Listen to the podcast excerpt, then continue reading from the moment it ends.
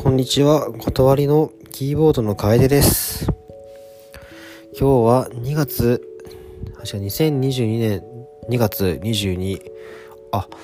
今日はにがたくさん続く日で、現在時刻はなんとにじゅうにじにじゅうにふんではなくじゅうしちじじゅうななふんです。えー、今日の天候は晴れ。なんとなく花粉が舞っているのか、目がシパシパする感じですね。しかし今日は朝から、えー、非常に眠くて、えー、仕事中もかなりあくびをして、眠い眠いと言いながら今日一日過ごしていました。ちょうど昨日の夜、もう寝てからなんですけど、自分のスマホに ライン が来まして、で特に件名とかも何もなく、えー、YouTube の ユーアールエル が貼ってありまして、でそれを見たらアルフィーの、えー、去年だったかの大晦日のライブのダイジェスト版みたいなのがありまして、でライブが始まって、えー、オープニング エスイー があっていっきょくめが始まって、でいっきょくめがすごいかっこよくて、オリオンからの招待状っていう、えー、ここ最近 よん、ごねんまえに出た三位一体というアルバムからの曲らしいんですが、まあ、それがかっこよくてテンションが上がり、なんかいろいろ調べてるうちに、えー、夜更かしをしちゃいましたね。このアルフィーが好きな会社の、えー、先輩が実はいるんですけども、結構よくしてもらっていて、うんえー、なんかた楽しい夜でしたけど、はい、睡眠時間もかなり削られましたね。で明日にがつにじゅうさんにち、えー、祝日水曜日なんですけどは、えー、中野ゼロで、えー、お昼にライブがあります。今日は早く寝て早く準備して、明日も早いので頑張りたいと思います。はい、今日は短いですけども、えー、この辺りで、えー、さよならというわけには、えー、いかなず、まずはにふんしか喋ってないので、えー、もう少し話をしようと思うんですけども、さっき、えー、リーダーのじゅんさんの、えー、ポッドキャストを聞いていた時に、えー、ライブ中に、えー、じゅんさんとベースのパーニーさんが、えー、キスしそうな感じだったという話していて、でちょうどそのそんな感じの光景を自分の目の前でされてまして、もうちょっと自分はキーボードなので上手のギターのジュンさんの真後ろにいるんですけど、自分の目の前でね、ジュンさんとパンチさんがeye to eyeというか、なんかはいすごい近づいて、なんか雰囲気があったんですけども、えー、ずっとまだかなと思っていたんですけども、うん、特に危なげないく、はい、特にキスもなく、はい、終わってました。今日はせっかくなので、そんなジュンさんや、えー、パンチさん含めた断りのメンバーとの、えー、ファーストコンタクトの話をちょっと振り返られたいと思います。でまず出会った順番で、えー、話していこうと思うので、まずはギターのケリー。でケリーは過去何度か、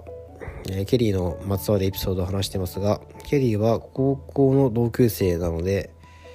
えー、自分が高校生の時に、えー、クラス同じクラスにねんかん連続同じクラスでケリー出会いました。当時は常にヘッドホンというかイヤホンをして、えー、メタル T シャツを着て革ジャンを着て、なんか廊下で座りながらエレキギターをなんか練習をしてるっていうようなイメージが強くて、いつも朝登校してくると、うん、エレキギターを、えー、弾いていました。で同じ同級生の女の子に、えー、ケリーのギター、ちょっとなんか変わったペイントというか、なんか多分ケリーが確か自分でなんか絵を描いてたと思うんですけど、なんかそのギターなんか面白いねみたいなことを言われていて、でその横でケリーと関係ない人が、もっとギター初心者っぽい人なんですけども、うわギターかっこいいみたいな感じで言われていて、ちょっとやっぱメタルミュージックってやっぱモテんだなってちょっとはい思った瞬間がありました。なんだかんだケリーとはそこからえー、っといろんな、えー、オリジナルバンド エスティーディー、えー、その後なんだっけな三日月だったかクレジェントだったかなんかその名前のを経て今の断りに、えー、誘われるといった感じです。でケリーとはそこからずっと、えー、一緒にやっているといった感じの、えー、な感じそんな感じですね。でその次にあったのはギターの ジェイエフ とベースのパンジーで、これは、えー、断りが最初始まった時の、えー、最初の顔合わせで、時期は確かん夏ぐらいだと思うんですけども、自分がえー、まだじゅう代で、えー、東京新宿のアルタ前で待ち合わせだったんですけども、当時はみんな結構時間にルーズな人が多くて、自分とケリだけのバカみたいになんかごふんとかじゅっぷんぐらい前にいたんですけども、ちょっと記憶が捏造されたら申し訳ない申し訳ないですが、みんななんかにじゅっぷんぐらいなんか遅れてきたような記憶があります。ジュンさんはその時はなんかなんかイケてるあんちゃんみたいな感じで、基本的に夏でも冬でも一年中長袖長ズボンでシャツを着て髪の毛を長くなんかこうなんかあんちゃん風な感じの、えー、ひょうひょうとした感じで、えー、当時リーダーシップを振るっていたという感じです。当時はなんかお酒に狂ったようなエピソードは実はそんなに当時の記憶ではなくて、